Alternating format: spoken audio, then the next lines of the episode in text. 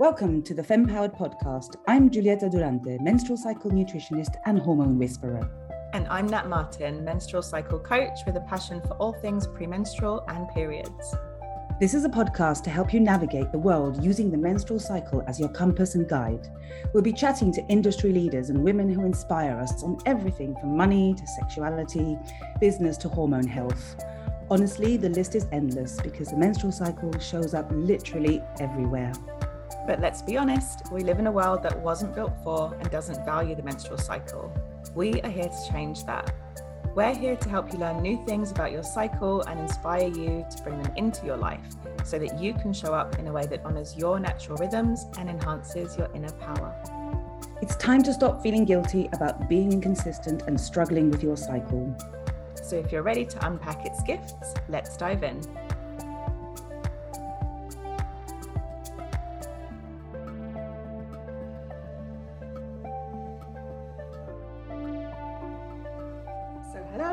Welcome to today's episode on the Fempowered podcast. It's Nat here. I am recording this in my 33rd week of pregnancy. And today I am feeling very motivated and very creative. I've come up with a couple of uh, masterclasses that I want to record and share, and just having lots of ideas. Um, I feel like this last trimester of pregnancy has mostly been a feeling of being in, in autumn. Um, a lot of like just getting things sorted and cleared and organized, and I guess that nesting kind of energy. And the last few days, I've actually felt like I've slipped into inner summer, which is technically what the third trimester would be if you were working with menstruality during pregnancy. I feel really full, really round, really creative. Um, so that's my little check in for today. I wanted to talk to you today about the premenstrual phase because I love it. that's no secret. I love it. But specifically, the language that we use around PMS and what my particular take on PMS is, how I work through the premenstrual phase myself, how I work with it through, uh, how I work with it through it with clients as well, because the words that we use matter. The words that we use, they inform how we look at the world, how we feel about the world, how we feel about ourselves.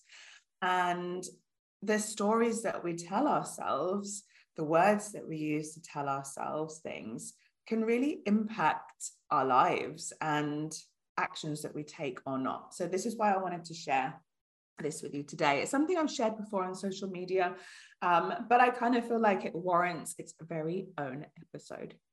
So, when we talk about PMS, we usually talk about it as a thing. I've got PMS, I'm PMSing.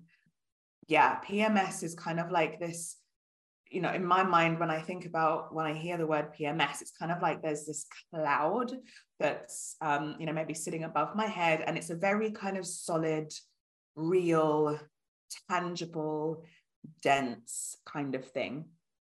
And for many people, it will feel like that. It's like uh, my PMS is like ruining my life. And they will look at it as an event, as a thing, as an entity.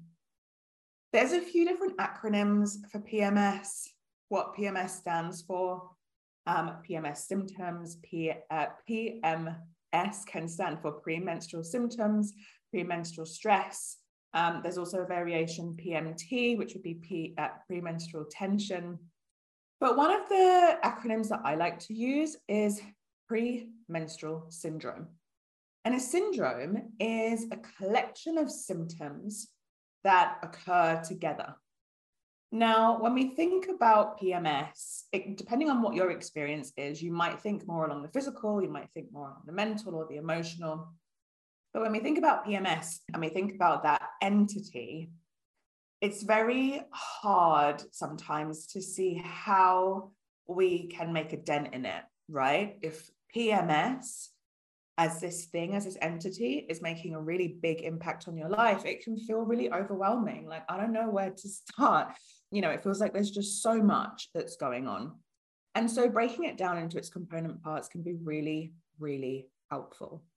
So, thinking about premenstrual syndrome and the collection of all of these different symptoms, you've got physical symptoms. So, that might be bloating, might be uh, swollen, tender breasts, it might be skin breakouts, it might be uh, cramps, it might be diarrhea, it might be um, sleep disturbances, etc.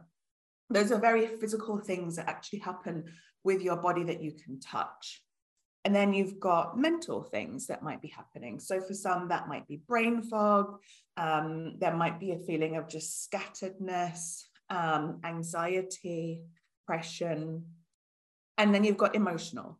And emotional could be anger, sadness, grief, elation for some people, if we're looking more towards the quote unquote positive end of the spectrum. But they are very distinct things, right? Physical, mental, emotional. And then within those, those distinct areas, there are even more distinctions. Swollen, tender breasts are different from water retention in your ankles. A, a scattered mind is different from a, a, mind that is so foggy that it's unable to focus or think about anything because it's just completely fogged over. Anger is a very different, well, yeah, is a different emotion to sadness. So we can see that there's kind of like these different levels, right? We've got PMS, this cloud, this entity, this thing that, that follows us around for a while in our cycle and, and just puts us in a complete funk. And then when we start to go deeper, we've got that first level of okay, physical, mental, emotional. And then we can dig into what is in the physical, what is in the emotional, what is in the mental. The reason why this is so helpful to do is because it is a lot easier to chip away at something than to try to take the whole thing down at once. Right? Think about walking up Mount Everest, walking, said it like you're just walking, taking a little stroll. Imagine climbing Mount Everest. Do you think it would be easier to just go up there all in one go, tackle it all at once? Or do you think it would be easier to go step by step? Start out at base camp, get to the next camp, get to the next camp, you know, kind of take each crevice and and winding path that there is at a time. I'm thinking that it would be easier to do the second option. And this works with really any anything in life, right? If we want to look for a new job, looking for a new job can be really overwhelming. The idea of a career change can be like, I don't know what I want to do, I don't, you know, or I know what I want to do, but I don't know how to get there. It is so much easier when we break things down into smaller component parts. Okay, I will update my CV. I will update my LinkedIn profile.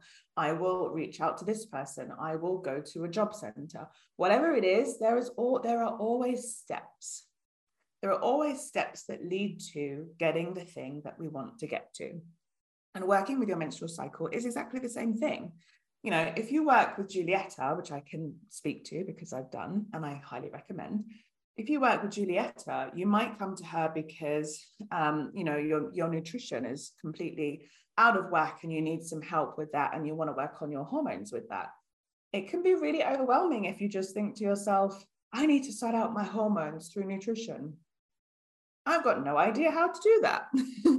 you work with someone like with Giulietta, and there are steps. It's like, here's a questionnaire. I need to know things about you, things about your lifestyle, things about your cycle. You'll maybe do some tests. The test results will come in. It's step by step by step. And it's exactly the same with working through your premenstrual phase. It's no different. The only difference is that we have built it to be this big, impenetrable thing that follows us around and that we have no way of breaking into. And you do. And the things that you tell yourself matter. So the next time you catch yourself thinking or saying, like, oh, my PMS, this PMS, and, and imagining it as this humongous thing, I invite you to just catch yourself and, and stop and actually break it down into what is actually happening. This can be something that you actively track as well. Um, you know, what is happening in your body? What is happening in your mind? What is happening in your emotions? Because then you can pick one thing at a time and work through it. You don't have to do it all at once.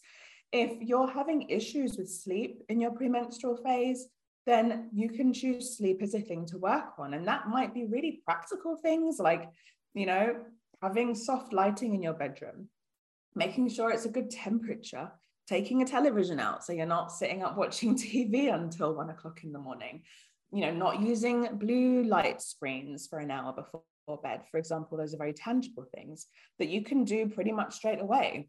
However, on the other hand, it might be that you need some supplements like melatonin.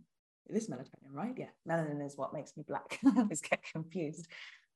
You know, it might be that you need supplements or that there might be something that is happening actually biologically that you need support with. So it is really important to be able to, first of all, see what is happening and how can I work with this thing instead of all of these things that are going on and somehow I just should be able to kind of deal with them all at once. So I wanted to share this little perspective with you because it is something that can make so much difference. It can make things seem much more doable. There's a lot more motivation to tick one thing, one small thing off the list and to try to do the whole thing at once. This is how you can help support yourself in a way that is sustainable and will actually get you the results that you're looking for. So I hope that you found that helpful. I love to chat all things PMS, and and by PMS I do mean PMS, premenstrual syndrome, as well as how we can transmute all of that into power, into helping ourselves get to where we want to be. So if this has spoken to you, please do feel free to reach out via Instagram. And if this is something that someone else in your life needs to hear, please do share this with them. And if you've got a minute, please do rate and review because this helps us and our FemPower podcast to reach more people so we can spread the word. So that's it from me. I hope you have a wonderful rest of your day and I hope that you found this episode helpful. And I look forward to seeing you again here soon. Bye.